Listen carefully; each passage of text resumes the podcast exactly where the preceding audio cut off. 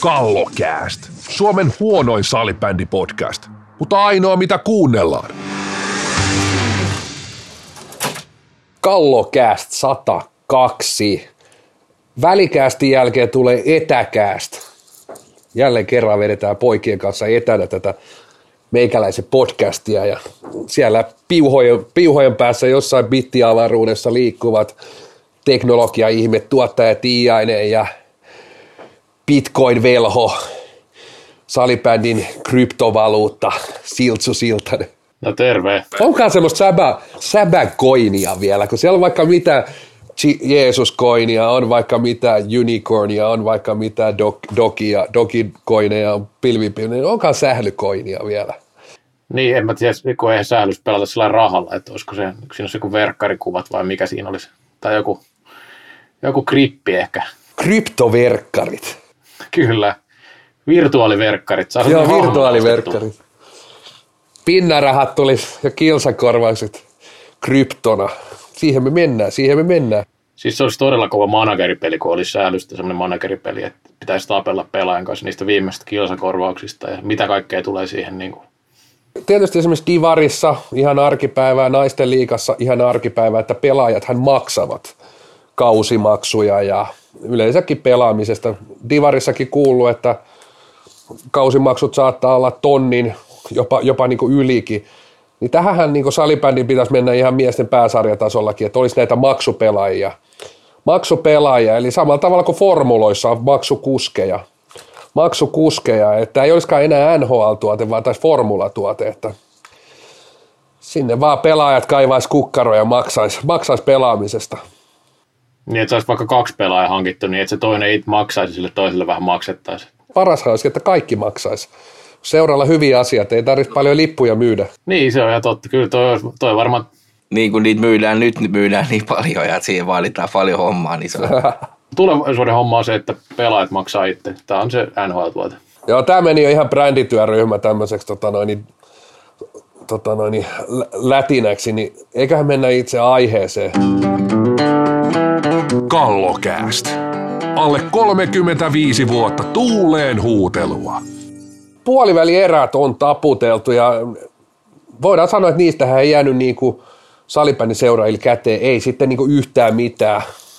Yhtään mitään. Neljä äärimmäisen selvää sarjaa, missä ei, ei ollut voittajista epäilystä. Jotenkin yksikään sarja ei oikein lähtenyt edes lentoon, ei oikein lähtenyt liekkiin edes ja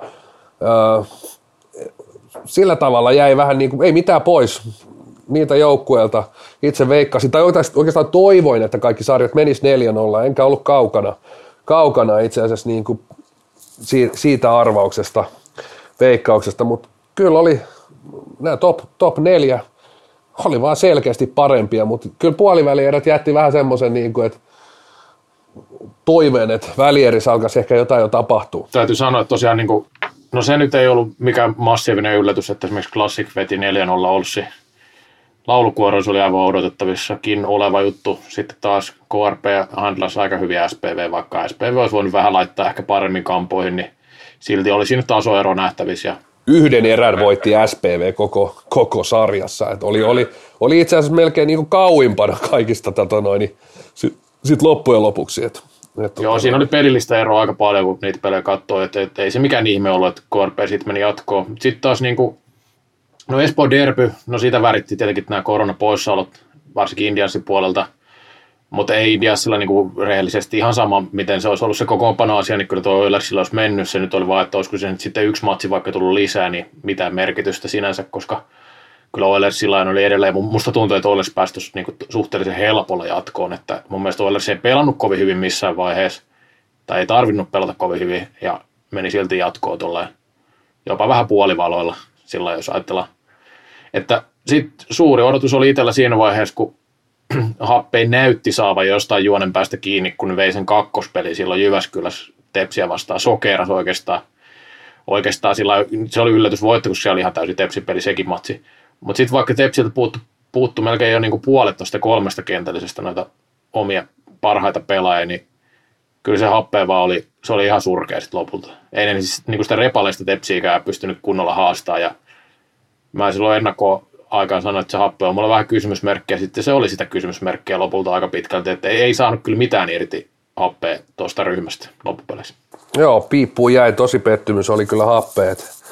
Siellä on varmaan niin kuin palumatka Turusta ollut pitkä sillä tavalla, että eivät niin kuin, voisi sanoa melkein, että, että tietysti ulkopuolisesti silmin, mutta tuntuu, että eivät oikein saapuneet siihen ottelusarjaan missään vaiheessa. Tietysti samantyyppisiä kommentteja oli Tero Kotilaisella ja Jonne Junkkarisellakin, että et, et yleensä niin kuin happea nähty sellaisena joukkoon, millä ehkä niin kuin vähän läikkyy yli, että, että se tunne vie, vie, niin nyt oli kyllä ihan päinvastainen, että oli niin kuin arka pelokas happea, ei, ei, en tiedä. Kyllä siellä varmaan niitä samoja kysymyksiä kysytään kuin minäkin tässä. Ja tietysti tuommoisia joskus vaikea löytää sitä vastaustakaan. Että uskon, että siellä on valmistauduttu ihan, ihan niin kuin ennenkin ja näin poispäin, mutta miksei se, miksei se peli sitten lähde, lähde rullaan ja ei, ei ole varmasti siitä kiinni, etteikö jätkä yritä ja sitten se menee ehkä vähän semmoiseksi, että nyt vaan tsemppii, tsemppii, tsemppii ja ei se, ei se lähde sillä. Ei se lähde sillä, että jos tuohon väliin on vaikea sitä rentouttava saunailtaakaan ottaa tuohon keskelle puolivälieriä. Niin, en, tiedä, en kyllä tosiaan tiedä, mikä, mikä siellä niin kuin mätti, mutta täytyy siihen sanoa kyllä, että, että sitten taas TPS-esitys oli kyllä erinomainen, että siellä jääty surkutteleen sitä, että pelaajia puuttu, että kyllä sieltä sitten sit nousi esimerkiksi Meero Jallon paluu kentällä aika hieno, pitkä tauon jälkeen pelasi hienosti ne pelit, mitä pelasi. Sitten se Miko Kailiala niissä peleissä, missä pelasi, oli, oli erittäin hyvä kyllä. Ja tota, muutenkin niin sit, sieltä niin nuorisopelaaja, ekoi pelejä pelaa, otti niin vastuuta ja onnistui niin kuin tarpeeksi hyvin, sanotaan tässä vaiheessa. Ei siellä mitään ihan huippusuorituksia tullut, tullut niiltä ensikertalaisilta, mutta tarpeeksi hyvin pärjäsi tällä niin pudotuspelivaiheessa. Vaiheessa. Ja sitten kumminkin Tepsi, niin kun tuo vahva puolustus siihen pystyy nojaamaan, niin se kyllä piti, että sehän riittää, kun teet enemmän maaleja kuin vastustaja. No joo, vähän sama fiilis, että, että TPS ja Oilers, niin loppupeleissä pääsivät tosi vähällä, vähän eri syistä ja eri tavalla, mutta, mutta siis, että et Tepsikä ei vielä tarvinnut niin kuin esittää oikeastaan mitään. Ei tarvinnut olla suht nöyrä, puolustaa suht hyvin ja, ja kohtuullisen tehokas oli kuitenkin tässä ottelusarjassa ja tietysti tietyt pelaajat nyt onnistu maalinteossa, kenelle sitä maalinteo viittaa tuossa noissa joukkoissa laitettukin, mutta, mutta tota noin, niin ei oikeastaan tarvinnut vielä hirveästi niin kuin esittää mitään esimerkiksi pallon kanssa, että et riitti, riitti toi suoritus ja oli, oli niillä osa-alueilla, millä oikeastaan niin kuin totuttu tepsi näkee hyvänä, niin oli nyttenkin. Ja, ja tota noin, niin tosiaan viittaa vähän siihen, että Oilers pääsi kanssa to, osittain tietysti sen takia, että Indians oli poissaoloja, mutta mun täytyy sanoa, että Indians pelasi ajoittain jopa paremmin kuin oli tähtipelaajat pois, että et, et, et, et pystyi vielä enemmän ehkä menee sille niin kuin – omalle, om, niin kuin voisiko sanoa, millaisena Indias nähdään, niin nähdään, että pystyy pallon kanssa olemaan niin kuin äärirauhallinen ja ääritylsäkin välillä katsojien mielestä, niin meni kyllä niin kuin ihan sinne pääty ja pystyi tylsyttämään aika hyvin Oilersi, että et, et, oli ajoittaja jopa paljon parempi itse asiassa, kun Astala ja kumppanit oli pois. Joo, siinä oli ehkä niin kuin isoin ero tuli siitä poissaolosta se, että sitten rupesi fyysisesti häviämään aika paljon nämä ensikertalaiset nuoremmat kaverit Oilersille, mutta – mutta ei se perillisesti mun mielestä, mun mielestä Indiasilta niinku mikään huono suoritus ollut siinä vaiheessa, kun se tosiaan tippui tätä tähtikaartia. Ja tosiaan niin kuin sanoitkin, niin se vähän näytti siltä, että, että tuli ainakin selväksi se fokus, että pyrkii lähinnä tylsyttämään sitä Oilersia sen, mikä pystyy. Ja kyllä siellä muutama pelaaja nosti ihan selvästi sitten tasoakin, kun tuli, tuli tota, niin, esimerkiksi Auranen, kun sai enemmän vastuuta ja näin. Että kyllä siellä niin kuin, ihan Indiansin esitys oli mun mielestä näistä niin kuin häviäjistä siinä mielessä ihan positiivinen, että kumminkin niin kuin yrittivät parhaansa sillä, mitä oli, että sieltä tippui jopa valmentaja pois ja tällaista, että niin kuin, aika harvinaisia juttuja, että päävalmentaja, vaikka se nyt ei välttämättä ratkaise mitään, mitään sitten niin kuin pelien tasolla, niin, niin kumminkin niin kuin Indiansista jäi sillä niin kuin yrittelijäs kuva, että ei ollut mikään semmoinen, että, että tota niin, ja pakko, pakko mainita, että eri, erikoistilanteessa toki näkyy sitten se ykköskaartin puuttuminen. Oliko peräti, nyt, nyt itse asiassa en jaksa enää kaivaa, oliko seitsemän vai yhdeksän ylivoimaa, ei ainoatakaan maalia Indiassa tuossa ottelusarjassa. Sillä nyt ei ole merkitystä tässä hirveästi, että oliko se seitsemän vai mistä mun tuli mieleen se luku yhdeksänkin, vai kumpi se oli, mutta joka tapauksessa niin siinä tietysti noiden ykköskopukoiden puuttuminen jo alkoi näkyä, että ei saatu ihan tuttuja YV-viisikoita viisikoita askiin. Kyllä tuo Oilersin ykkönen oli sitten taas tosi ratkaiseva Oilersin voitto, voittojen kannalta, että kyllähän se kainulaiset ja kumppanit niin näytti, mistä kana pissii myös tuossa sarjassa. Niin kuin sanoin, niin ei puolivälieristä ei hirveästi käteen jäänyt. Ehkä, ehkä, ehkä niin kuin poissaolot oli nimenomaan se suurin puheenaihe. Et, et todella, todella paljon, paljon niin kuin pelaajia poissa ja tietysti tämmöisissä tilanteissa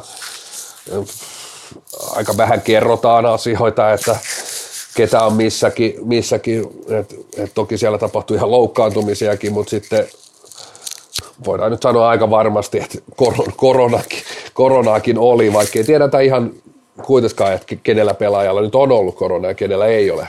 Ja varsinkaan ei voida, vaikka tiedetäänkin osa, niin ei voida niitä nyt niin kuin sen enempää käydä läpi, eikä sillä ole merkitystäkään. se on tietysti mielenkiintoista, että, että, että millä aikataululla tietyt pelaajat palasivat ja tietyt pelaajat ehkä palaavat, palaavat kaukaloon. Että sehän on niin kuin, et, et, tietysti jokaisen, jokaisen sinänsä oma asia, että kuinka, kuinka nopeasti uskaltaa aina tulla ja mikä, mitkä on niin oikeasti semmoiset, että tuolta koronan jälkeen voi, voi tulla takaisin. Niin. Mutta tietysti tässä vaiheessa kautta niin sinne askiin halutaan aika nopeasti, että runkosarja jos olisi, niin varmasti olisi pidempiäkin niin sanotusti varoaikoja siellä, että, että missä vaiheessa askiin tullaan. Ei niinkään tartunnan takia, vaan sen, että oikeasti niin kuin on, on taudista palauduttu ja näin poispäin. Kyllä tuo on hyvä kysymys, että miten, miten tulee näkymään välierävaiheessa vielä tuo, jos nyt oletetaan, ja tosiaan en nyt halua sanoa, että kaikki poissaolot johtuisi koronasta, mutta väkisinkin osa niistä nyt on, on täytynyt johtua, kun niitä tuli niin paljon tuossa kerralla, ellei sitten ole joku toinen flu, vastaava flunssa aalto tai tämmöinen, mutta joka tapauksessa niin äh, kyllä, kyllä se kyllä se vaikuttaa. Kyllä se, toi Tepsi hoiti sen hyvin, mutta kyllä Indiastillakin ja Tepsillä molemmilla se näkyy jo sitten. Että se, sit jos mennään niin välieris kovempiin peleihin, jos puuttuu ton verran pelaajia, 6-7 vaikka 8 pelaajaa siitä niin vakikokoonpanosta, niin mä uskon, että välierissä tulee vaikuttaa paljon enemmän. Sitten kun on niin tasaisemmat parit, parit vielä tässä, että, että katsotaan miten käy, että eihän sillä nyt mitään voi, jos näin käy. Ja nyt kun säännöt on tämmöistä, niin ei niitä pelejäkään nyt siirretä sitten, että se on, se on sitten vaan pelattava niillä, mitä on. Ja niinhän nämä joukkueet nyt hoiti sen, että ei tullut mitään sellaista niin kuin, tavallaan tehty siitä mitään isompaa ongelmaa. Toinen, mikä nousi jonkun verran, ei nyt mitään merkittävästi, mutta tietysti aika, aika niin kuin kestoaihe, niin on tietysti tuomarilinja. Tuomarilinja, tiettyjä, tietysti kaikkia otteluita nähnyt, mutta kyllä kyllä se on niin kuin yleisfiilis itselle ja jälleen kerran, jälleen kerran niitä keskusteluja käyty julkisesti ja ei julkisesti, niin kyllähän taas tuntuu, että on, on niin perinteinen kevät ja säännöt muuttuu ja nyt pelataan taas sit sitä pudotuspelisählyä, jossa eri säännöt on. on. No, sekin on vähän sellainen tietysti, että se on osittain luonnollinen asia ja voisiko sanoa, en, en halua sanoa käyttää kuuluu pallopeleihin, mutta niin se vaan niin kuin tuntuu lajissa kuin lajissa aina, aina tapahtuvan. Et siinä vaiheessa sitten sitä pilliä laitetaan vielä enemmän taskuun ja, taskuun ja kyllä se totta kai yksittäisiä tilanteita nousee aina esiin. Pelikielto sinne tänne, niitä on noussut esiin. Mun mielestä niissä kuitenkin niin järjest, sanotaan niin isossa kuvassa, niin aika, aika hyvin päästy niin, kuin, niin sanotusti tota noin, sinne, miten itsekin ne tilanteet on nähnyt, että onko tullut pelikieltoa tai ei ja kuinka paljon, niin aika, aika samoilla linjoilla on ollut, mitä, mitä niistä on tuomittu. Eihän tämä nyt voisi sanoa, että olisi tuomarilinjan esimerkiksi kaikissa sarjoissa mitenkään puhuttanut eniten ehkä tuossa happea Tepsi-sarjassa, tai Tepsi happea, niin pääsi kai oli, niin, niin, niin tota, siinä oli kyllä, oli kyllä tilanteita, mikä herätti kysymyksiä, ja kyllä siinä, siinä sarjassa mun mielestä ehkä eniten sitten roikuttiin ja raastettiinkin kun niitä pelejä katsoo, että, että ei, noin kaikki, ei voi sanoa sillä että kaikissa sarjoissa olisi ollut vaikka puhuttanut tuo tuovan. Kyllä se oli toi, toi yksi sarja aika vahvasti ainakin. En itse asiassa Classic sarjasta niin montaa peliä nähnytkään, että tietäisi, että jos siellä on ollut jotain, niin mutta siellä ilmeisesti tuli aika vähän boksia, enkä ainakaan kuullut, että siellä olisi ollut mitään ihmeellistä. Että tota, niin, kyllä se moni katsoja ainakin ihmetteli että tiettyjä tilanteita, mitä siellä tuli, ja sitten ehkä sitä yleistä linjaakin, että se oli vähän löyhä. No joo, siellä tietysti esimerkiksi se ensimmäinen Jyväskylän peli, niin siellä, siellähän vihellettiin Iiro Parviasta lainia tämän susiparilla, että siellä sitten niin kuin jouduttiin äkkihälytyksellä Mikko Alakaralle paria etsimään ja, ja täytyy muistaa, että toi, toi kai nyt ihan niin tuomareillekin on niin haastava tilanne, että yhtäkkiä sinne tulee uusi pari, uusi pari ja sen kanssa pitäisi niin homman toimia, että, että sekin on ihan inhimillistä, että siinä, siinä ollaan niin tuomaritkin eri tilanteessa, että, ja muistaa aina, niin kuin, voi vähän niin miettiä sitä, että millainen se valmistautuminen on, että siinä oli kuitenkin aika, aika pikaisella hälytyksellä uutta kaveria ja näin, näin jutteli Alakaren kanssa, että joutui kaikki kyydit ja kaikki järjestää ihan eri tavalla, mitä oli alun perin sovittu, kun niin sanottu vakikaveri jäi pois. Et, et siinä pelissä jäi kyllä mun mielestä ehkä eniten niin kuin se kokonaislinja niin sanotusti oli, oli tota noin, sekava, sekava. Sitten sit aina nämä niin yksittäiset keissit, niin totta kai ne pitäisi nähdä ja et, et, pitäisi mennä oikein ja jne, mutta sitten sit oikeastaan niin kuin, sit jos ei niitä nyt siellä pelikentällä näe ja ne menee ohi, niin sitten se on vähän niin kuin voi voi ja se meni ohi. Ja sitä varten on sitten sit, sit se niin kuin kurinpitopuoli. Ja meidän, meidän rakas videotuomarimme Rainer Ehro, niin, tota noin, niin se on sitten sitä varten, että se, se katsoo ne tilanteet, mitkä sitten saattaa siellä askis mennä ohi. Mitä tästäkin keskustelusta tulee, että ei ollut, ei ollut ainakaan mitään sellaista, mitä vaikka viime vuonna tai näin vuosina ollut, että kyllähän näin nyt oli vähän semmoista puolaajan puoliväliä, että ei tässä nyt ollut mitään semmoista niin kuin, äh, ei ollut oikeastaan edes tämmöisiä negatiivisia aiheita, mikä nousi esille, että oli, oli aika pliisut sillä yleiskuvalta, jos ajatellaan tällä, tällä kun oli aika selkeitä ja sitten oli aika vähän mitään keskusteluaiheitakaan loppupeleissä. Kyllä, viikon neka sinne puolivälierille. Joo, mutta otetaanpas tähän ekan erän vielä yksi aihe, eli mun mielestä puolivälierit on kyllä käsitelty nyt, koska välieristä voidaan puhua siitä enemmän tuossa seuraavassa erässä, mutta tota, ää, mielenkiintoinen siirtosaaka tai ei nyt vielä voi puhua mistä saakasta, asiat ovat vasta lähtökuopissa, mutta eilen eli torstaina Peter Kotilainen ilmoitti, että olisi lähtemässä Jyväskylästä ja mm, uudesta seurasta ei ole mitään virallista tietoa, spekulaatioita riittää. Ää, kiinnostavaa sinänsä, että Kotilainen on käytännössä Jyväskylässä pelannut aina, paitsi sen yhden kauden klassikissa ja on tavallaan happea semmoinen ikonikin, mutta tämä kausihan on ollut sille vaikea, vaikea, vaikea että on tota, puolet kaudesta käytännössä ollut ulkona peleistä syistä, mitä ei ole julkisuuteen kerrottu. Ja nyt sitten olisi lähdössä, niin voitaisiin vähän keskustella, että mitä tässä on tapahtumassa.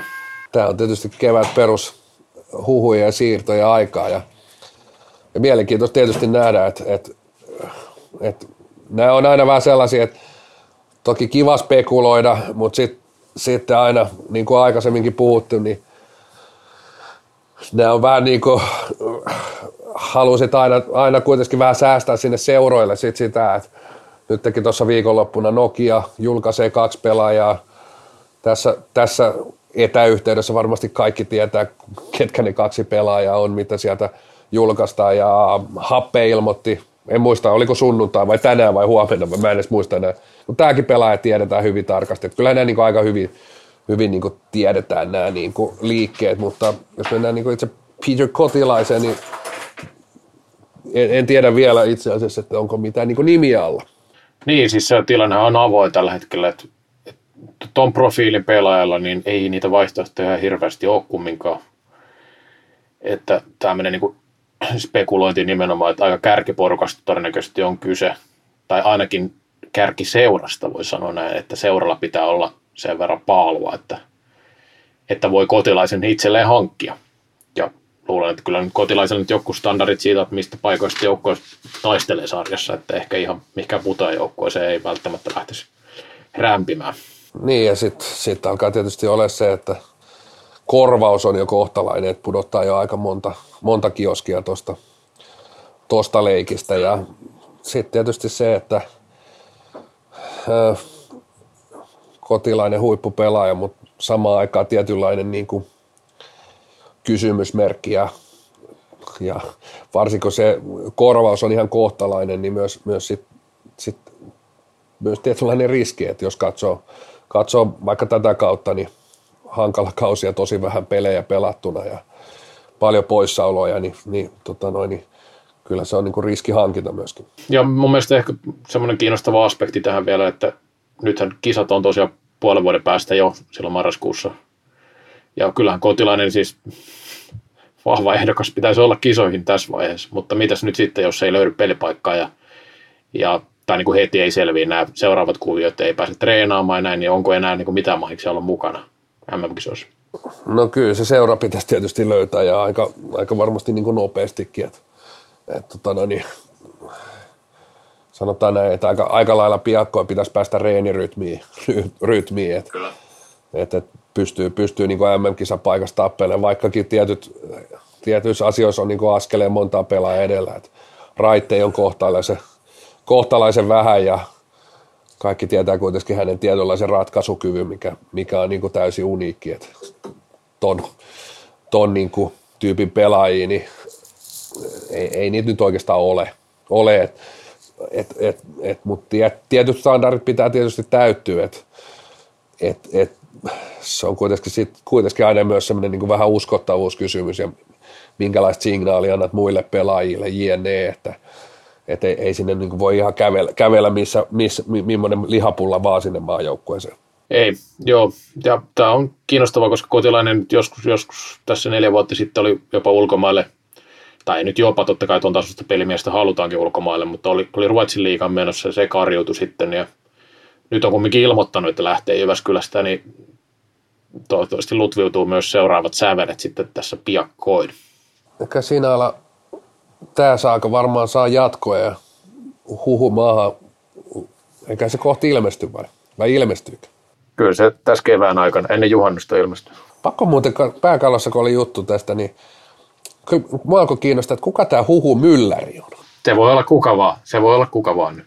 Vähän niin kuin kryptovaluutta, että ei oikein tiedä, onko tämä edes niinku, onko tämä niinku feikki kolikko. Sehän voi olla tosiaan tota, niin, kryptovaluutta. Jos tämä on se säännön kryptovaluutta, tieto on itse asiassa sitä, niin kuin, mitä, mitä vaihdetaan. Se ei ole mitään verkkareita eikä mitään teippiä, vaan se on tämmöistä niin tietoa, huhu, huhu ja muuta sontapuhetta. No niin, mennään jatketaan sontapuhetta tokas eräs.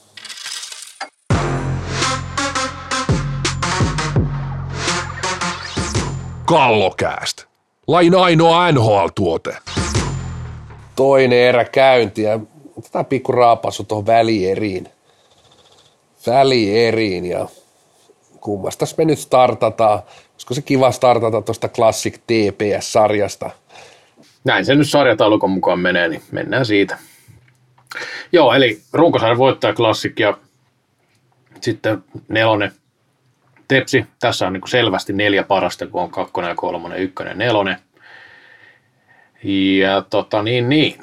No mihinkäs asioihin tässä nyt kannattaisi kiinnittää huomiota? No lähtökohtahan, peruslähtökohta on tietenkin se, että Tepsi lähtee haastamaan klassikkia, että ne keinot, millä Tepsi voi lähteä haastamaan klassikkia on mun mielestä se, että pyst- yrittää pitää pelit mahdollisimman vähämaallisina ja puolustuksen pitää olla kunnossa. Tepsillä toki on niin sarjan parhaita puolustuksia ehdottomasti, niin niin siinä kyllä on tietyt saumat, mutta en tiedä, kyllä toi tamperelaisjoukko on aika vaarallinen, vaarallisen oloinen on yllättäen tänäkin keväänä ollut. Joo, tuossa tulee vähän haaste siinä Tepsillä, että, että oikeastaan ne aseet on vähän niin kuin kuitenkin samat, mitkä, on, mitkä löytyy, niin löytyy, löytyy klassikilta, että et, et, millä, millä käännät, niin kuin, että TPS on enemmän tai vähemmän köyhän miehen klassikki, klassikki, että perustaa paljon peliä siihen puolustukseen ja puolustuksen ja oman maalin varjelu, varjelu maalinesto peliin, niin kuin nykyään on tapana sanoa, niin tietysti TPS on joukko, mikä pystyy tekemään niin kuin otteluista ja ottelusarjoista tosi haastavia, hankalia. Et, et, et on siinä mielessä varmasti yksi semmoisia joukkoja, mikä pystyy, pystyy niin kuin klassikille ainakin, sanoisin kuitenkin, että on niin kuin tämän sarjan joukkue mulle lähtökohtaisesti, mikä pystyy pystyy parhaiten klassikin haastamaan. Joo, tietyllä tavalla kyllä. Mutta ehkä niinku justiin toi, toi hyökkäyspelaaminen menee aika vahvasti kuin klassikin laariin tässä sarjassa nimenomaan. Mutta joo, kyllä noista niinku peruspilareista voi sanoa, että, klass, että itse asiassa niinku Tepsillä on, on hyvin puolustuspeli kunnossa, erikoistilanteet on tosi hyvät sekä ylivoima että alivoima, ja veskapelikin on, on jo tarpeeksi hyvällä tasolla siihen klassikkiin nähden. Mutta sitten se, että tarvii vähän sen, että pitää kyllä olla todella, todella tehokas omissa paikoissaan, kun pelaa klassikkia vastaan tässä tapauksessa, että, että siellä ei sitten niinku hyökkäyspeli ei, ei tavallaan voi oikein epäonnistua. Se on mielenkiintoista, että klassikki on jonkun sortin mörökölli ollut, ollut Tepsille, että katselin noita tilastoja tossa, niin ei ihan hirveästi, ihan hirveästi ei, ei TPS tästä viime vuosina löydy. Toki voitti nyt jatkoajalla, itse asiassa rankkareilla voitti tällä kaudella, mutta kyllä on todella vähän voittoja klassikista tässä, tässä niin kuin viime vuosina, vaikkakin sit tulokset on ollut äärimmäisen tasaisia. Kyllä siinä on se joku tietty, tietty juttu ehkä vähän vielä uupunut, että et, et tässä tulee just siihen, että kun pelataan paras seitsemästä, niin se klassikin voittaminen just neljä kertaa on helvetin vaikea juttu. Että se, että voitat kaksi, niin olet voittanut yhden kolmasosa niistä peleistä, mitä pelataan. Ja Tepsillä, jos ajatellaan vaikka kymmenen peli otantaa, niin niitä ei niin paljon ole, todellakaan, että otan just yhden voittaa ehkä kymmenestä viimeistä pelistä. pelistä. Mutta tota, kyllä, kyllä, kyllä tuossa kun katsoin runkosarjan loppupuolella, kun oli se toinen peli, niin kyllä siinä Tepsi ihan erinomaisesti mun mielestä haastoi klassikki, että se oli ihan tiukka peli ja näin, mutta viikalla viitosella klassik painillista ohi. Siinä oli Tepsillä vähän sitä, että kyllä, kyllä munaili niitä maalipaikkoja, mitä oli. Eikä klassikkaa nyt ehkä ihan parasta esittänyt, että, että kyllä niin kuin tietynlainen viretila tänä vuonna tai tällä kaudella klassikilla on ollut itse asiassa jopa niin kuin parempi kuin viime kaudella. Et jos tuntuu, että viime kaudella oli vähän semmoista niin vaikeatakin jossain vaiheessa, niin, niin vaikka on ollut poissaolo ja kuinka, niin musta tuntuu, että klassikko on ihan, ihan totaalinen masina. Nyt, nyt kun jos miettii, että viimeisen niin varsinaisen peliä tappi on tullut tosiaan viimeksi yli vuosi sitten, että siitä siitä on aika. Joo, ja välierä päti aika samat, samat lainalaisuudet, että, että TPS oli oikeastaan avauserässä olivat erinomaisia. Olisi ollut paikka jopa, jopa laittaa tietynlainen naula ottelulle, mutta ei tehnyt. Klassi käytti omat paikkansa ja, ja jotenkin vaan niin ruuvas siitäkin voiton. Ja näin niin katsotaan vertailuja näiden joukkueiden, niin tätä tällä vuodesta 2010, kun tämä tilasto nyt tässä on suurin piirtein, niin 30 ottelua, Klassik voittanut 25, kaksi tasapeliä, TPS voittanut kolme. Tässä ei taida kyllä kapinotteluita itse asiassa olla mukana, mukana, mukana mutta kyllä siis melkoinen, melkoinen mörökölli ollut kyllä TPSlle, vaikkakin sitten niinku tulokset tuntuneet, että aina, aina TPS on niinku kohtalaisen hyvin pystynyt klassikin haastamaan, haastamaan ja, ja uskon, uskon että et, et, et, et nyt olisi jälleen kerran se sauma, sauma mutta tietysti klassik on niin oma tapauksessa, että jos klassik pelaa sit, voisiko sanoa, että pelaa siellä ihan oman, oman niin taitotasonsa ja pääsee sinne niin ylälimittiin, niin ei, ei, ei, ei, tästä valtakunnasta, kun ei löydy oikeastaan tästä planeetalta sit joukkuetta, mikä siinä kelkassa pysyisi, että jos se peli niillä lähtee lentoon, niin se on vaan sitten niin kuin, sit otettava hattu kouraa ja niin kuin nyökyteltävä, että aha, no noin pelaa nyt tällä tasolla ja, ja tässä me ei vielä olla. Mutta sanotaan näin, että jos Classic pelaa sitten siellä niin perus, perustasolla, mikä on äärimmäisen kova, niin kyllä mä sitten uskon, että TPS tässä sarjassa pystyy, pystyy niin kuin hyvinkin haastamaan, haastamaan ja tekee ottelusarjasta niin kuin hankalan, todella tasaisen niin kuin ottelusarjan. Tietysti klassikilla on poissaoloja myöskin ollut, että, että Eetu Sikkinen oli palannut penkille ainakin viimeisessä puolivälieräottelussa. En, en katsonut sitä ottelua kokonaan, että oliko käynyt askissa ollenkaan. Että siihen en, en, en itse asiassa osaa tässä vastata, vastata. mutta Sami Juhansson on tietty yksi kysymysmerkki siellä, aika iso kysymysmerkki. Niin, jos Juhansson palaa, niin se tekee kyllä klassikista vielä entistäkin kovemman joukkueen, mutta täytyy nyt sanoa, että sitä aikaisemmin kehuttu, että sieltä on kyllä noussut noita nuoria. Ei nyt voi sanoa uusia, kyllä ne on siellä vuosia pelannut pienemmissä rooleissa. Nyt on päässyt isompaan rooliin, osoittanut, että on sen rooli arvoisia ja esimerkiksi niin kuin Albert Koskinen, mikä oli meillä haastattelussakin tuossa alkuviikosta, niin seitsemän maalipuolien välieri, eli jatko siitä, mitä runkosarjassa. Erittäin hyvä virhe, virhe tällä hetkellä. Ja katselin varsinkin sitä viimeistä Classic peli Muuten jäi vähän vähemmälle seurannalle, koska siinä nyt oli, oli ehkä selkeimmät sävelet näistä sarjoista etukäteen ja Classic nyt käytännössä tiedetään, mitä sieltä tulee, tulee aina, aina jatkoon ja tota, niin, tai miten, miten joukko pelaa sillä ja kyllä siellä niin kuin, on se nätin näköistä silloin, kun kulkee. Toki se viimeinen nyt oli ihan, sehän oli, oli ihan ryöpytyspeli, että siinä ollut sielläkin joku selkäranka katkesi jossain vaiheessa ihan selvästi, mutta tota, en tiedä, kyllä sieltä puuttuu kovia ukkoja, mutta kyllä siellä on kovia ukkoja tilallekin, että ei, ei voi muuta sanoa.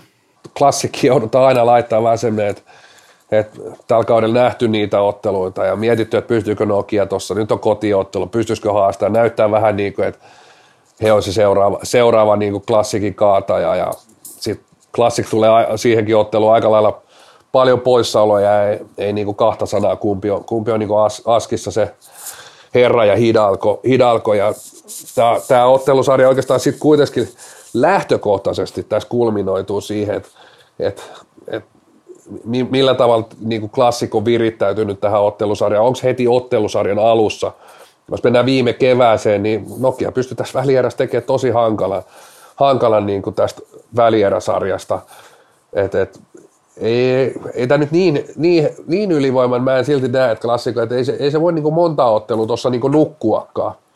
Et, et kyllä, kyllä niin sieltä täytyy tiedostaa, että nyt, nyt niin alkaa pudotuspelit ja nyt, nyt ei ole enää niin kuin, nyt ei ole vastas mikään niin olssi. Et, et, et, et pitää olla, pitää olla niin kuin valmis tähän ottelusarjaan ja sillä tavalla niin kuin,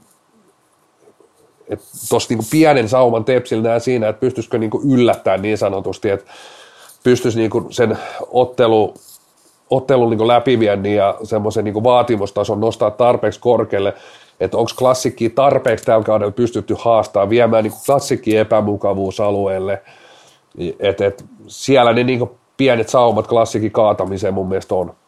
Tämä on vaan aina hauska, kun aina speklataan tätä, että pystyy klassik pitämään tavallaan sen ennakkosuosikin kun kaikki tulee aina sitä haastaa, niin tämä on nyt tuosta 16 kevästä lähtien, ne on ainakin tähän mennessä aina pystynyt siihen haasteeseen vastaamaan. Mutta siis niin kuin viime vuoden, se oli hyvä esimerkki. Siinähän oli kyllä, kyllä tota niin, kun KRP haastoja oli lähellä mennä jatkoonkin periaatteessa, eli yhden voiton päässä oli, niin siinä niin korostui mun mielestä silloin, että klassikilla oli, oli silloin tuli kokoonpanon muutoksia aika paljon just siihen pudotuspeleihin, ja selkeästi siellä oli vähän palikat sekaisin, että miten lähdetään tai millä kokoonpanolla pelataan, mutta sitten kun niitä muutoksia tuli siinä sarjan sisällä nehän oli hyviä reagointeja Classic sillä, sillä pääsi eteenpäin. Musta tuntuu, että tällä kaudella, kun on ollut enemmän rikkonaisuutta, on joutunut enemmän kokeilla ja enemmän säätää noita kokoonpanoja, niin nyt se on sitten taas, ei ole haitannut ainakaan vielä joukkuetta. Että kyllä se niin kuin näyttää tosi valmiilta, että kyllähän ne pelaajat tietää, miten klassikki pelaa siellä. Että et sitten se vaan, että niinku riittääkö tyyli senttereitäkään kohta, koska niitä jos Sikkinen ei ole mukana, niin kyllä niitä aika vähän enää on, koska pihakin tippuu jossain vaiheessa pois. Että kyllä siellä niinku kyllä siellä niin tuommoisia haasteita on ihan, ihan varmasti, jos putoaa lisää pelaajia ja kyllä, kyllä tuo niin kelle tahansa tuon tasoisten pelaajan poissaolot, mitä sieltä on ollut, mutta toisaalta sitten niin saliin tuli esimerkiksi takaisin, eikä ilmeisesti ollut edes vielä missään ihan hirveässä liekissä, mutta plus 14 paino, paino niin tehotilastot tuo puolivälieriin ja, ja tota, kyllähän toi Lastikka tietenkin pelaa ihan, ihan unelmakautta, että pudotuspeleissä ja runkosarjassa ollut ihan omalla tasolla.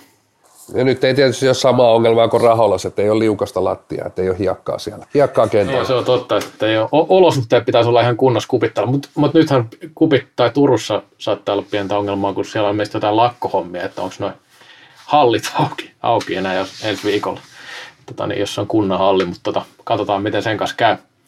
Ää, no, se on, se on ihan sivujuonne tähän, enkä tiedä onko, onko tuo mikään vakava ongelma. Yksi asia, yksi asia vielä, mikä tästä niin veikkaillaan, niin voisi nostaa, sä oot tässä enemmän asiantuntija, ihan selvästi parempi asiantuntija kuin minä tässä maalivahtipelissä. Et se on ihan kiinnostava, koska Torise vaan on kärkivahtia, mutta kyllä Oskari Fäldenkin siellä ihan liika huipputasolla painelee. Erittäin hyvä, hyvä maalivahti. Ja tietysti ei, ei ole hirveästi tämmöisissä tonteissa sitten vielä kuitenkaan niin mitattu, että nyt pitäisi sitten sit pitäisi nyt niin nousta illasta toiseen niin kuin niin, sinne niin sanotusti torisevan tasolle, sinne niin kuin maajoukkueen levelille. Et ihan hirveästi niin klassikkiin vastaan sellaisia niin ohipelejä kannata pelaa. Et, et, et se on niin sit, sit on aika äkkiä löytää itse sieltä niin kuin vaihtopenkin päästä. Et, et, et, Mutta siis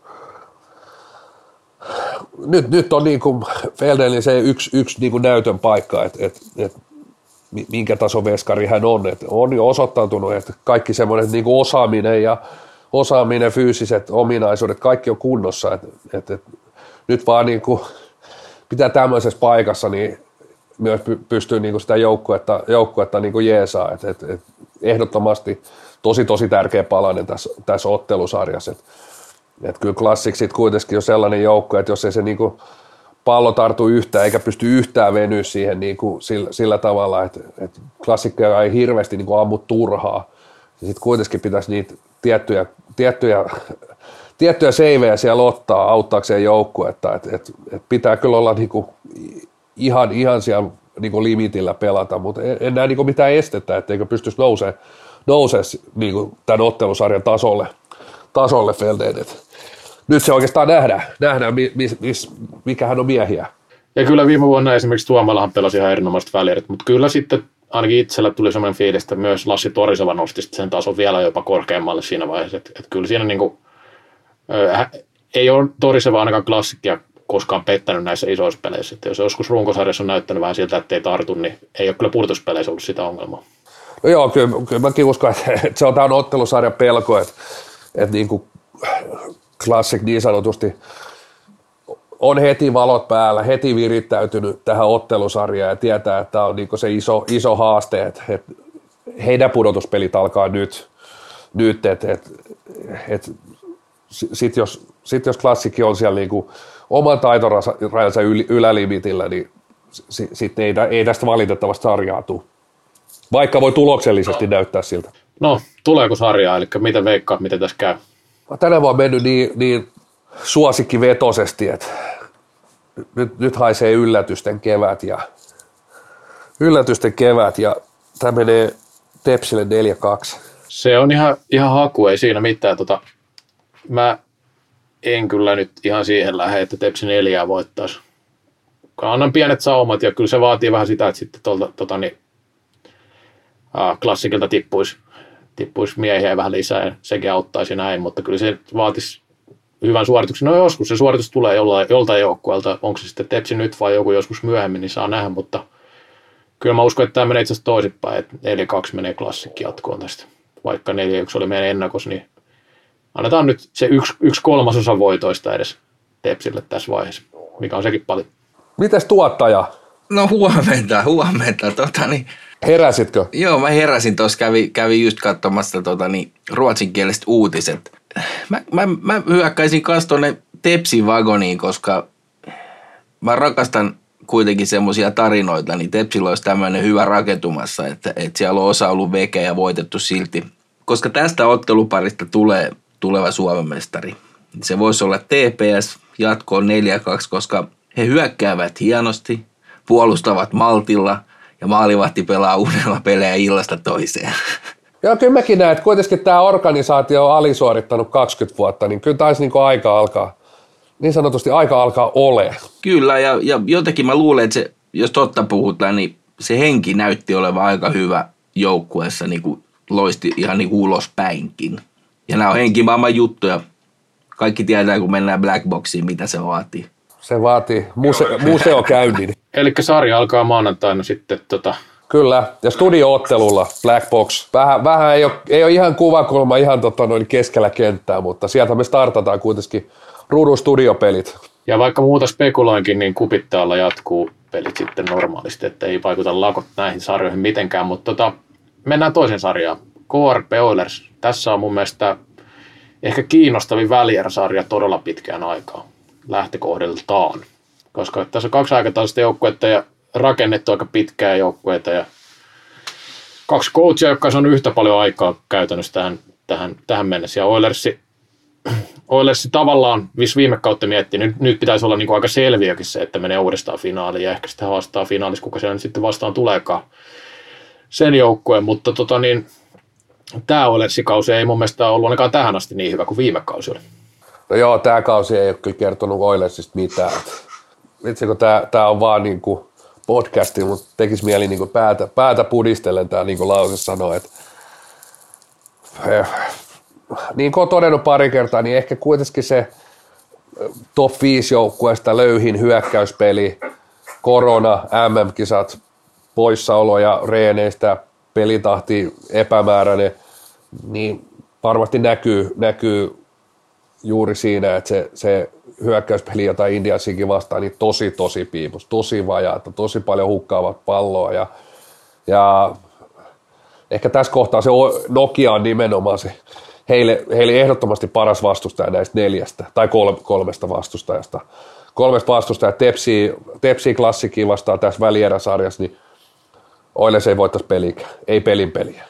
Mutta miettikää, miettikää sitä, miten paskalla pelillä Oilers sijoittui runkosarjassa aika ylös ja jopa välierissä. Sitten sit kun niillä alkaa osua, niin se voi olla aika paha jengi, mutta, mutta todella surkean näköistä oli tuo Espoon hommat kyllä puoli ja toisin. No ehdottomasti siis, ja kyllähän toi, nimenomaan tuo joukkuehan osuu, kyllä siellä sitä tulivoimaa siellä on niin mielettömästi, ja et, et, etenkin se kärkiosaaminen on niin ihan luokkaa älytön, että Joo, mä en tarkoittanut maalin muodossa, vaan osuu niin palikat kohilleen muutenkin. Että kyllä nyt maalit tehtiin, mutta siis se, että mitä se vaatii vähän enemmän, jos haluat tuota pyttyyn nostella vielä. Kyllä. Se tietysti, että har, harvoin ne palikat niin kuin napsahtelee sitten kuitenkaan sillä tavalla, sillä tavalla kohdalle. Voin olla väärässäkin, että kaikki on piilotettu ja siellä on pihdattu, pihdattu kaikkea osaamista, mutta tota, kyllä mä nyt edelleen näen, että ne, ne tietyt asiat on niin kuin, siellä olemassa ja sitten kuitenkaan edes välierissä niin mitään kadia vedetä hatusta. Hatusta. Että kyllä tämä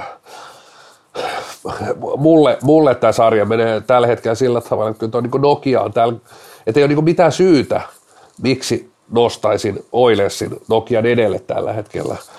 Jos katsotaan tämmöistä viimeistä, no viime vuoden finaaleista eteenpäin, niin en, en mä niin näe juuri yhtään syytä, että miksi miksi Oilers tämä sarjan voittaisi?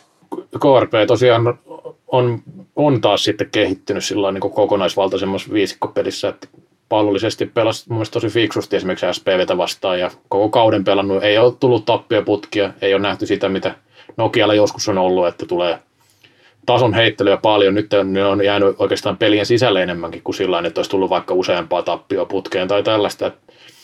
Et nythän siellä on tosi kova joukkue myös, myös se kärkiosaaminen on ihan hurjan korkealla Nokialla, niin kuin tuota Oilersissakin, ja siinä on jotain niin kuin tietty, tietynlaista samanlaisuuttakin on tietyissä pelaajissa ja niin kuin hyökkäyspelaajissa, että on sitä niin sanottua henkilökohtaista osaamista, että pystytään niitä maaleja vaikka ihan hatustakin repäsemään, mutta sitten toisaalta niin kuin viisikkopeliä mun mielestä KRP on kehittänyt huomattavasti paremmin kuin Oilers tässä. Mutta se tässä sarjassa, niin nyt sitten mitataan vähän niin kuin molempia, että missä mennään. Tämä on siitä hyvä sarja.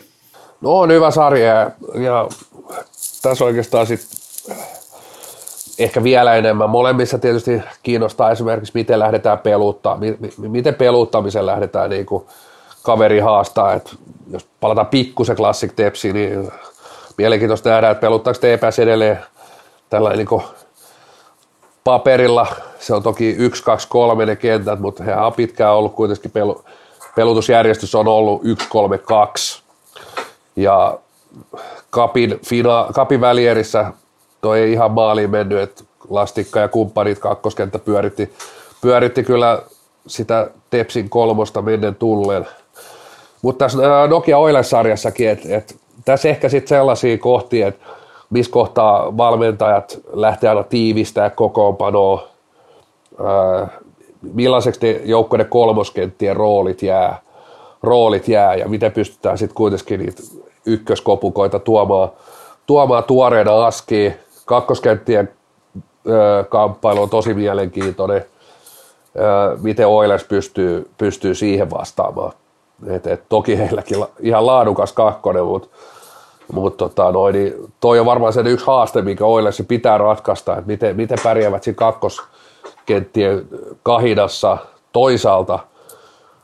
Sitten taas jos ykköskenttiä pelaavat, ykköskentät pelaa vastakkain, niin siinäkin on oma mielenkiintonsa, että et, et siinä on niinku, tällä hetkellä todella tuli kuuma Justus Kainulainen miten esimerkiksi, jos nämä kentät pelaa jatkuvasti vastakkain, miten Niko Jonaison pystyy esimerkiksi puolustaa Justus Kainulaista vastaan?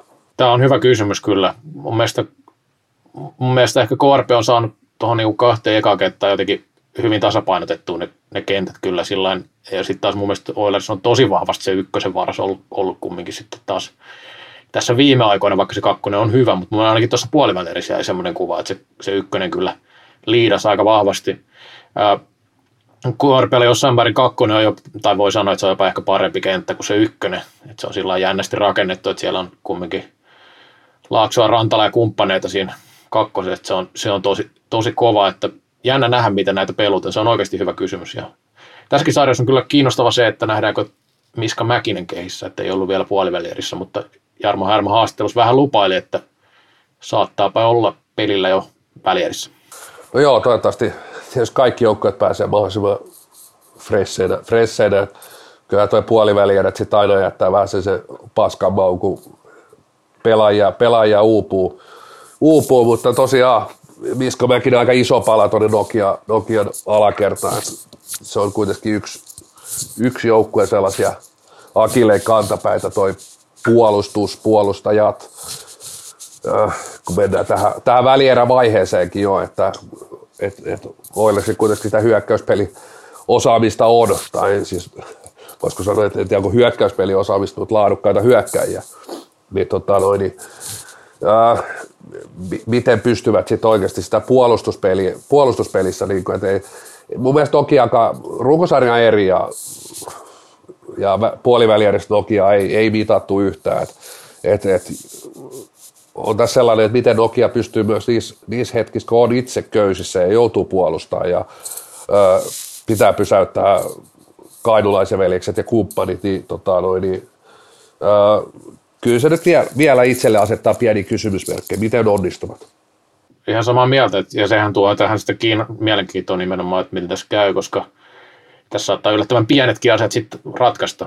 Tässä, tässä on myös veskapeli, tässä on neljä tosi hyvää veskari kaikki Nelson välierissä. Se on kiinnostava myös tuo Tuomala vastaan Kaltiainen tässä. No joo, kyllä mun lähtökohtaisesti ei, ei, ei kummankaan pitäisi kyllä siihen, siihen hommaan kaatua, että, että sen verran laatua löytyy. Että lähtökohdat on molemmilla se, että pystyvät kyllä tämmöiset ottelusarjat kunnialta laaraamaan ja pystyvät antaa se vahiksen voittaa illasta iltaa.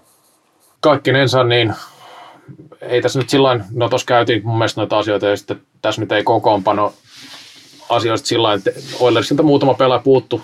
Markkola esimerkiksi tippu kesken sarjaa, ei, ei ole tietoa onko tuossa pelaamaan. Tässä on aika pitkät välitkin, kun nämä meni niin aikaisin poikkeet, jos tuossa on melkein kymmenen päivää tai viikkokin välissä, niin kyllä siinä ehtii tapahtua aika paljon, paljon niitä, että pystyykö pelaaja pelaamaan vai ei. Mutta tota, KRP aika ei elä kokoonpanolla. Mun mielestä KRPllä jossain määrin kumminkin laajempi se, se niin kuin huippu kokoonpano verrattuna Oilersiin. Sitten veikkauksia, miten tässä käy. Kuten totesin, niin vaikka uskon, toivon, että, että Oilers pystyy niin muuka, muutaman pykälän jostain kaivaa ja näin, niin silti niin jos mennään ihan realistisesti, niin en mä edelleen vaan näe niitä.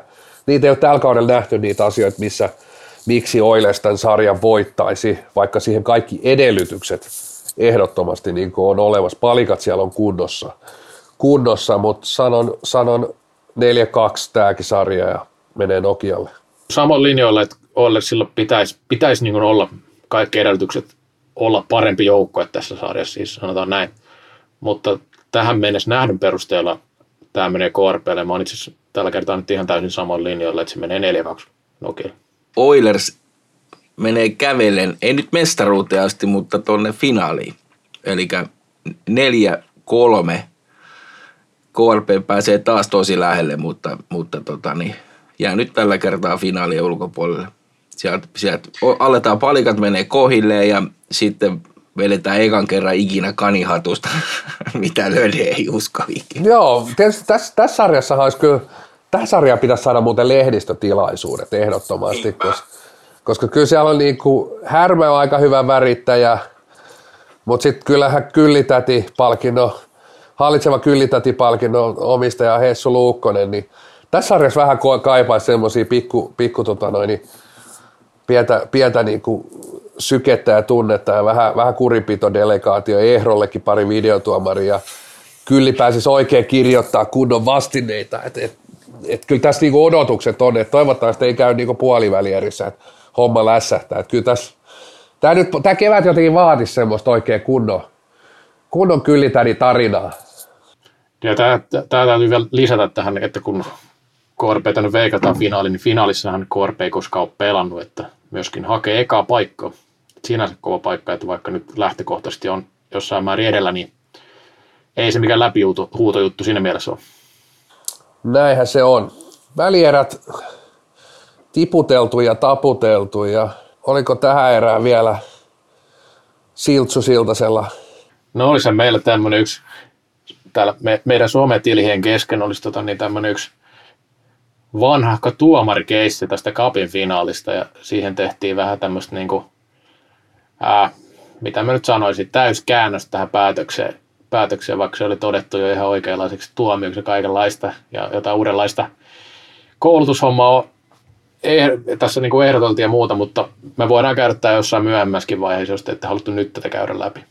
No joo, tämähän oli, eikös tästä ollut joku juttukin pääkallossa? Mä en itse lue sitä saittiin juurikaan, että tota noin, niin saittiin juuri lue, mutta ilmeisesti sitten kuitenkin tämä Kapin finaalin kontakti niin oli alun perin ok ja oikein, ja tuomareita oli näin ohjeistettu, mutta ei se sitten ollutkaan. Ja, ja vähän tämmöinen Iiro-Pekka, kun tämän jutun teki, vähän tämmöinen seiskahenkinen, seiskahenkinen skandaalijuttuhan tästä saatiin.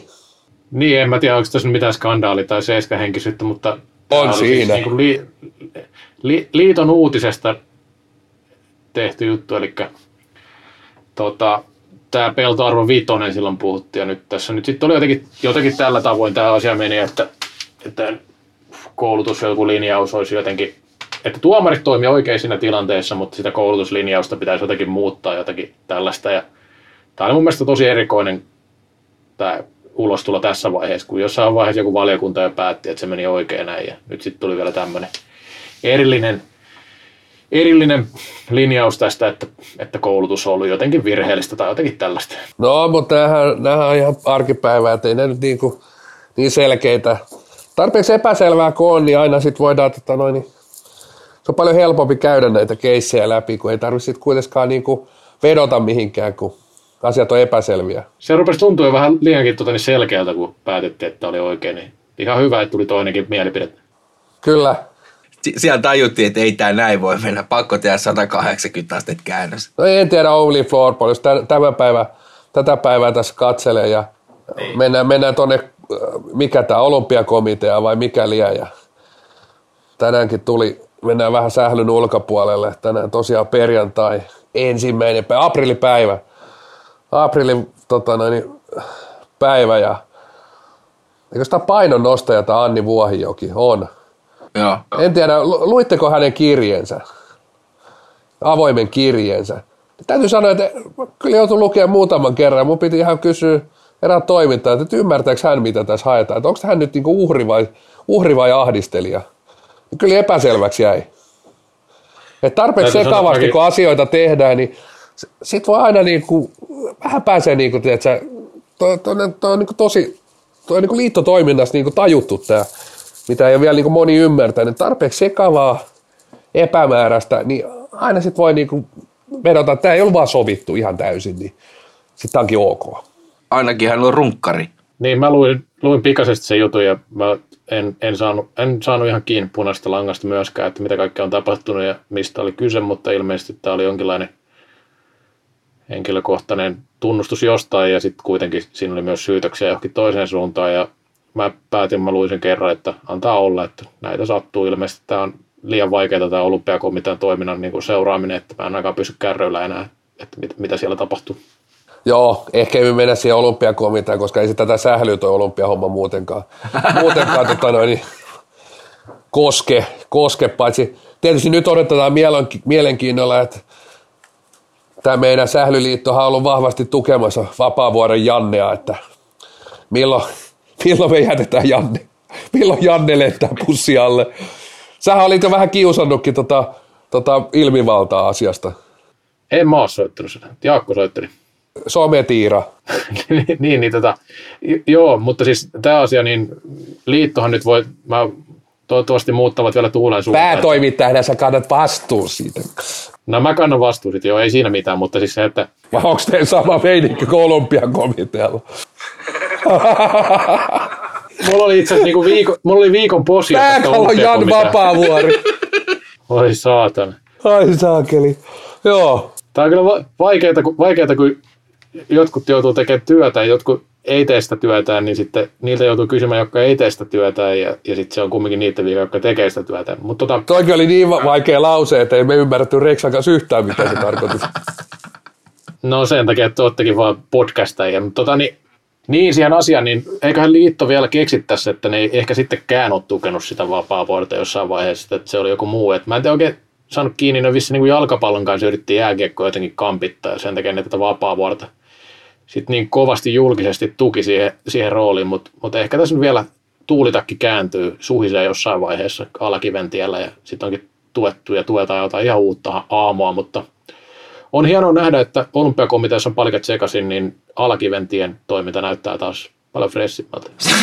Joo, ja hei, mä luulen, että Alakivenmäen tielläkin on vielä käsiä, käsiä vapaina, mitä voi nostella pystyyn.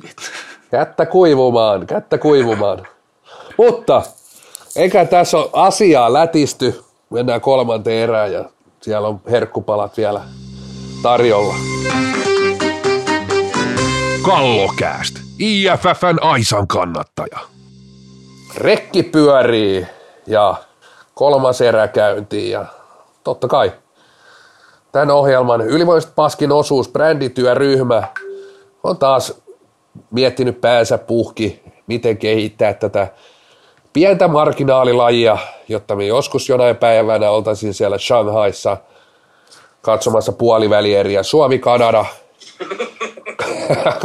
kymmenien tuhansien katsojien edessä ja Kanada, Kanada sitten painaisi Suomen puolivälierissä kanveesiin. Alexander Stupkin olisi siellä katsomossa ja hämmästelisi, miten hienoa salibändiä Kanada pelaaja. Oltaisiin niin olympialaisissakin se ykköstuote siellä. Tähän toki enää siis kuusi vuotta aikaa. 2028 muistaakseni tämä on sitten toteutuu, mutta sitä kohden tämä brändityöryhmäkin jatkuvasti töitä tekee. Tosiaan en muista, mikä brändityöryhmä aihe oli tällä viikolla, mutta sä voit sen Siltsu kertoa meille olympialaisia kohti ja tosiaan isolla stadionilla Suomi-Kanada peliä kohden vielä lujempaa. Ja totta kai, koska me ollaan Aaloharjalla ja ollaan tässä puhuttu tästä, että nämä puolivälierit oli isoja tasoeroja, niin pitäisi miettiä vähän, että miten uudistettaisiin niitä, että, että tota, niin, nämä tasoerot ei näky, näkyisi niin ikävästi tässä, tässä vaiheessa. Tämähän on aina huonoa PR, että tulee näitä tämmöisiä, että kun, kun runkosarjasta on puhuttu, ja sitten on kaikenlaisia, mutta mulla on ainakin heti tähän nyt heittää yksi ehdotus, että nämä mun mielestä niin vaan lyhyempiä sarjoja, että 3-0 ei ole 4-0 tai 2-0 ei ole 4-0. Sitten voi olla lyhyempi peli, aika 3 kertaa 15. Ootko huomannut, että on meillä mikä vaan, niin aina me päädytään tähän, että vähemmän pelejä, vähemmän eriä, erät lyhyemmiksi, vähemmän pelaajia aski. Aina me päädytään tähän. Ei. Tää on mikä vaan kysymys brändityöryhmällä, niin aina vastaus on se, että – 3v3, 3 kertaa 12. Ei vaan nyt uusi vastaus. Puolivälierät vittu koot kokonaan. Niin kuin nähtiin neljä parasta joukkuetta välierissä, niin suoraan niillä vaan. Kaudesta tulee lyhyempi, vai pitikö olla pidempi? Mitenpä se menikään? Mutta puolivälierät vaan kokonaan pois. Aivan todella tylsää. Ja sitten jos niitä paskoi tuomareita siellä viheltämässä huonoja pelejä. Niin saataisiin ne parhaat tuomaritkin sinne viheltämään. Mutta, mutta siis se on täysin loogista, että ajatellaan näin, koska tätähän on niin toitutettu kymmenen vuotta tuolta ylimmältä portaalta, että pitäisi olla lyhyempiä pelejä näin, niin totta kai se on jäänyt meidän päähän, että se pelejä lyhentäminen on ainut, millä pystyy kehittämään lajia. Se on ainut kehityskohde, että lyhennetään pelaajia, vähennetään pelaajia. Ei ole mitään muuta, millä kehittää salibändi eteenpäin. Onko brändityöryhmä niin päässyt, päässyt vähän niin kuin tiensä loppuun? Me on niin kuin pelattu läpi tämä homma. No, se... Ka- kaikki tiet siis... vievät kaikki tiet, kaikki salibänditiet, kun sä siitä hallilta, kaikki hallin käytävät johtavat, johtavat lyhyempään peliaikaan ja vähempiin pelaajiin. Siis totta kai, ja tämähän on niin, niin kauan tämä brändityöryhmä juttu tavallaan toimii, kunnes muutetaan siihen, että vihdoin päästään siihen niin kuin huipputasolla. Koska nyt ollaan vielä tässä B-tasolla. Ollaan tässä niin kolme kertaa 20 ja pelataan täydellä kentällä. Ei ole mitään niin kuin, isoja pieniä kenttiä, eikä ole vähemmän pelaajia eikä pienempiä kokoonpanoja. Et, et eikä kukaan jaksa katsoa telkkarista näin pitkiä pelejä, eikä telkkarissa voida näyttää näin pitkästi, pitkää lajia. Hei, nyt mä keksin muuten. Tämä salibändiä voisi muuttaa muotoa sellaisiksi niin kuin erätauko viihteeksi. Esimerkiksi koripallon tauoilla niin pelasi aina yhden pelin salibändiä. Ja hei, Menisi Ai niin niinku, kuin junnut nyt sä. niin, nimenomaan. Niin olisi, olisi, olisi katsojiakin enemmän. Aika hyvä itse. Se on muuten. Mietit, kun tuolla on nyt esimerkiksi pelataan lukkotappara, onko se puolivälieriä, niin sitten erätauolla levitettäisiin sinne matto, ja siellä, siellä pelattaisiin sitten tota, noin salibändin puolivälieriä tai välieriä. No puolivälieriä ei enää pelata, koska ne on niin, niin epätasaisia. Mutta siellä pelattaisiin sitten lätkäpelin tauolla pelattaisiin sitten se aina se. Kyllä. tota noin, niin- ja mieti, kun sielläkin on kaksi erätaukoa, niin molemmat välierä ottelut pystyttäisiin pelaamaan sen yhden ottelun niin erätauolla. Eka erätauolla olisi Classic Tepsi, sitten toisella erätauolla olisi tota noin, niin Nokia Oilers. Kyllä, mieti. Jumalauta, toimisi. Yleisöä olisi. Niin, toihan pitäisi ottaa vasta välierit, ehkä, ehkä puolivälierit voisi vetää, kun silloin kun tuli korona alkoi silloin pari vuotta sitten, niin oli niitä ristinolla, niin sillä voisi vetää puolivälierit ehkä. Niin me eikä me hylätty nyt tuo puolivälierät kokonaan, että ei me pelata niitä lainkaan. Eli jatkossa neljä menee jatkoon. Montahan joukkuetta liikas. Niitäkin pitäisi koko ajan tavallaan vähän vähentää, että ei niitä nyt ihan hirveän montaa tarvita. No kaksi per kausi vähenee. Niin, eli niin kuin, joka vuosi tippuu kaksi. Joo. Milloin se loppuu se? Niin, niin. Eli sitten kun on vain neljä jäljellä, niin sitten se on niin kuin NHL-tuote. Niin kauan. Ne montako vuotta No monta joukkuetta Nafolissa on. tavalla? No ei se viisi taitaa olla. Viisi. tai- Niin, En mä nyt näe, mieti jos Yhdysvalloissa, Yhdysvalloissa, paljon siellä on ihmisiä, 300 miljoonaa. Olisiko 350 miljoonaa ehkä? No vaikka, niin miettikää, että sen kokoisesta maasta saadaan viisi laadukasta sählyjoukkuetta. Niin miten helvetissä Suomesta voi kukaan, kukaan idiootti edes kuvitella, että me saataisiin enemmän laadukkaita joukkueita. Ja sitten jengeistä saadaan viisi kovaa jengiä. Niin vittu, nämä pölhöläiset luulee, että Suomesta saadaan vittu 12 kovaa jengiä. Voi jumalauta. Niin toi selittääkin, että Suomesta itse asiassa on löytynyt monta vuotta miesten puolella vaan yksi hyvä jengi. Joo. Niin, tota, Totta. niin se on itse asiassa tullut, to, tosta matikastahan se tulee, kun Niin. niin. laskee. Et eihän niitä nyt voi olla enempää kuin Niin, Suomessa on yksi laadukas jengi. Jenkeissä on sitten se viisi. Ja niin kuin, itse asiassa siinä, siinäkin kaavassa niin tuo yksi tuntuu tosi paljon, että meillä on edes se yksi hyvä jengi. Niin siis siinähän on käynyt niinku tavallaan se lottovoitto, että Suomessa Niin niin löytyy se yksi hyvä joukkue. Että se, et sit, sit niinku, ja vielä jäi ihmeellistä sen jälkeen, että se, sen al, niinku liikan alla pelataan vielä ihan helvetisti kaikki, koska ei Nafole alla ole mitään. Niin, mutta täytyy muistaa, että siinä on se ero, että se on ammattilaissarja. Ja totta kai suljettu ammattilaisessa. Kyllä. Kyllä. Ja sinnehän Euroopastakin vaeltaa. Ei ole Suomessa paljon ulkomaalaispelaajia, kun katsot, Ei oo. ei se, kyllä se näkee, että mi, ketkä vetää sen niin kuin kansainvälisen kiinnostuksen. Et, et mitä Joo. siinä oli silloin ekalla kaudella, tulee se joku 16 eri maasta.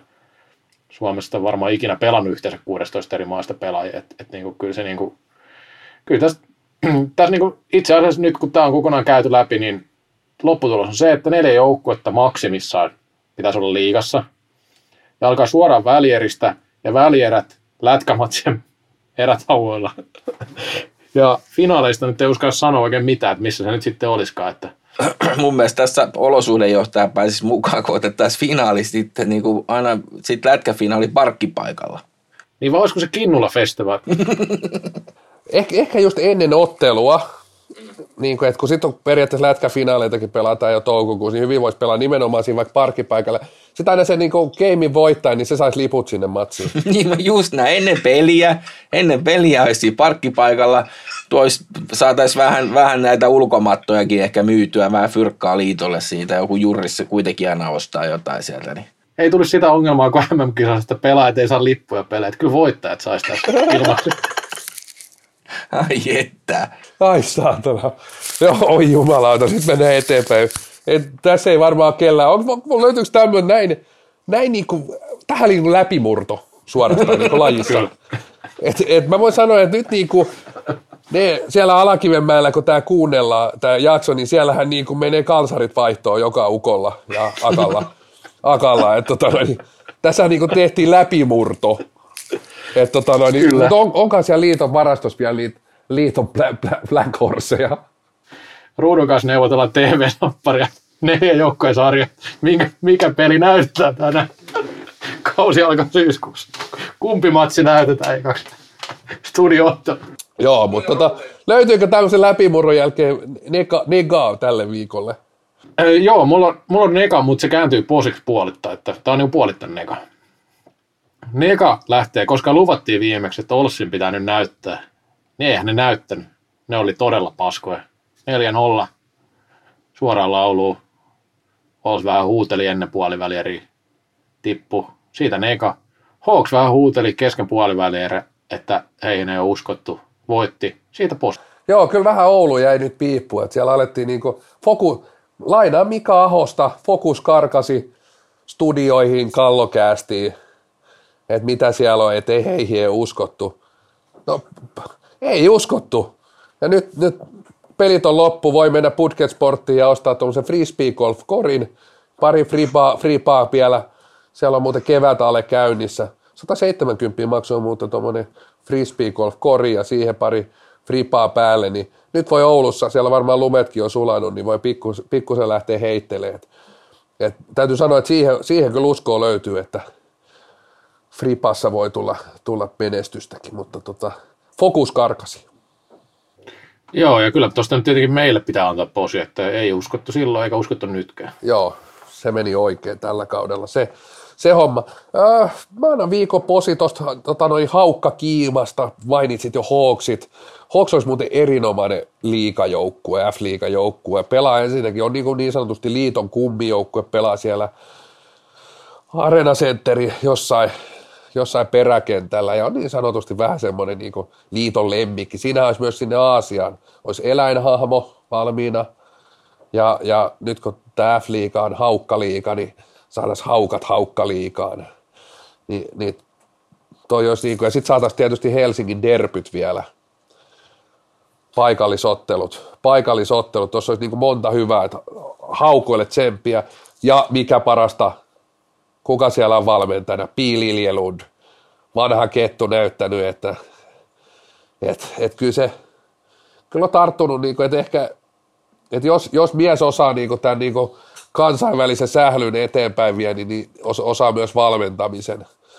Valmentamisen. Ja saman posin annan vielä Antti Ruokosen Tsuki, Tsuki mennyt siellä Sveitsissä välieri, että sielläkin on vaikka minkä näköistä hihuliprosessivalmentajaa ja on käyty kompleksit, koulut ja muut. Ja sitten tulee Antti Ruokonen ja kuulemma siellä Sveitsissä tällä hetkellä nuorten, nuorten lasten ja nuorten aikuisten niin kuin lempikampaus on kattilakampaus, että siellä, siellä kadut, kaduilla kulkee pelkkiä kattilatukkia, että, että se on breikannut nyt siellä isosti, että ei paljon muuta tukkamuotia, että siellä on, siellä on kampaamot, kampaamot kädet täynnä hommia. Ruokoselle ja Piiliinilundille posit. Nega ei ole, mutta mä haluan antaa posia kaikille, ketkä tajuu lopettaa uransa ja ilmoittaa siitä, niin kun he nyt siirtyvät noin taustajoukkoihin, niin mun mielestä liitto voisi jokaiselle sellaiselle lahjoittaa semmoisen kultaisen salibändipallon. Varsinkin niille, jotka ei uransa aikana voittanut mitään. Joo. Niin semmoinen pieni, pieni lohdutuspalkinto, niin saa vähän kultaa, ei nyt kaulaa niin kuin jotkut, mutta tota, niin saisi kultaisen pallon ja siinä meni se kädenpuristuskin samalla, niin se saadaan pidettyä tässä salibändin perheeseen kuitenkin. Kultainen suihku siinä vielä. Pallon päälle. Pallon päälle, joo. No joo, mä, mä annan posin karhojen Jani Rajalalle. Täytyy sanoa, että siinä, siinä ei ollut niinku, siinä, siinä oli niinku antikyllitäti ja hänen, hänen tota noin, kurinpitovastineessaan kurinpitovastineessa, että tuossa olisi moni voinut kierrellä ja en sanonut ja näin. Tuskin olisi saanut rangaistustakaan, kun olisi kieltänyt kaiken. Mutta hän, hän sanoi reaalisesti, että suoraan mitä oli sanonut tuomarille ja, ja, ja tota noin, niin vielä oikein korosti, että tuomari kaivoi auktoriteettinsa povaristaan ja oli niin porilaista rehellisyyttä. Ja, ja porilainen tapa, toi ymmärretään helposti väärin, että on niin porilainen tapa antaa rakentavaa palautetta, palautetta ja kehittää näin koko suomalaista salibändiä ja erityisesti niin erotuomaritoimintaa. Et posi siitä Jani Rajalle ja toisaalta 100 euroa sakkoa, 100 eurolle että saat, kun, saatko edes niin terapeuttia sadalla eurolla, niin, kuin, niin hän sai kuitenkin varmaan niin semmoisen tietynlaisen puhdistuksen siinä ja tyhjennyksen, että tota, se oli halpa hinta siitä, että,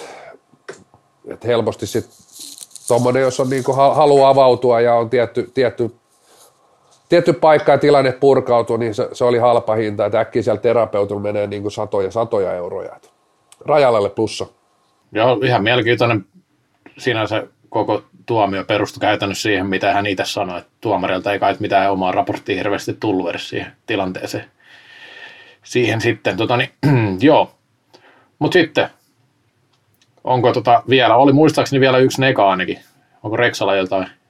Ei mulla ole mitään. Mä lähetän Poriin kanssa vaan terveisiä sillä tavalla, että, että, että jos nousee ja putoo koko ajan, niin kun ne tietää, että ei ne mestaruutta tule voittaa sarjassa, niin on se ainakin juhlia, nousujuhlia ja tämmöisiä kuitenkin sattuu aika paljon Porin päähän, niin kyllä siellä nyt ihan hyvä meininkiä siinä. Niin laskinko mä tuossa nopeasti, että kymmenen kautta pelaaneet liigassa, kahdeksan kertaa pudonneet. Ja sitten Reposen Tuomon kanssa issu kausikirjoja plarattiin taas ja Tatu Ruohonen tosiaan pudonnut viisi kertaa. Tosi yksi kertaa niistä Rauman Salpan kanssa ja loput neljä porilaisten kanssa. Ja 251 F-liiga-ottelua ilman playereita, niin täytyy sanoa, että si- siinä on saanut tahkota.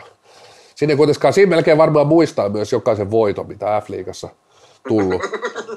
Joo, kyllä siitäkin nousee hattu ja varmaan kultainen pallo pitäisi lähteä, että tuommoisen uran on painunut tosiaan tuolla, että ei, kultainen, ei hi, kultainen hissina. mutta oliko meillä vielä joku semmoinen? Kun... No joo, ennen kuin, tä, tässä voidaan sanoa jo heipat ja näin, mutta tota, no, annetaan vielä meille posi Kallokästille, iso iso posi, että me ei, me ei, niinku, me ei niinku divarista puhuta, me ei, me ei niinku siitä puhuta. Vaikka se onkin maailman kiinnostavin, kaikilla mittareilla – mitattuna, joita, näitä mittareita nyt on monia, ja niitä on vaikea niin kertoa, ja niitä, niitä, niitä vertailu on mahdotonta, ja, mutta ne kuitenkin ne mittarit on olemassa, ja sitä kiinnostavuutta on laajasti, laajasti, todella laajasti, ilmeisesti ihan, ihan tota noin, niin alakiven tieltä siihen, niin kuin, siihen Myllypuro Ostarille asti, on sitä kiinnostavuutta, niin me, me ei kuitenkaan sitä sarjaa nyt olla käsitelty alkuunkaan ei sitten niin yhtään, vaikka se todellakin on, on niin kuin äärimmäisen kiinnostava sarja, ylivoimaisesti paras tuote, mitä, mitä niin kuin suomalaisissa ja ehkä koko, koko eurooppalaisessa palloilussa on, on niin kuin olemassa. No sehän on liiton tuote, ettei se nyt sillä yllätä, että F-liiga on vähän niin kuin oma juttusa. Että et kun se on liiton tuote, miettii liiton tuotteita, Divari, Suomen Cup, Suomisarja, mitä muita kaikkea näitä on aladivareita, niin se on ihan selvää, että se on niin huipputuote. Et en mä nyt ihmettele, että F-liiga jää jalkoihin tuommoiselle supertuotteelle kumminkin tässä vaiheessa. Näin se on ja näihin, näihin, näihin sanoihin on hyvä lopettaa ja Reokin, kun saa, saa tota noin, niin ton naurun, naurun puuskansa lopetettua, niin voi alkaa editoimaan tätä jaksoa ja saadaan sekin eetteriin ja jatketaan ehkä ensi viikolla. Hei hei! Hei hei!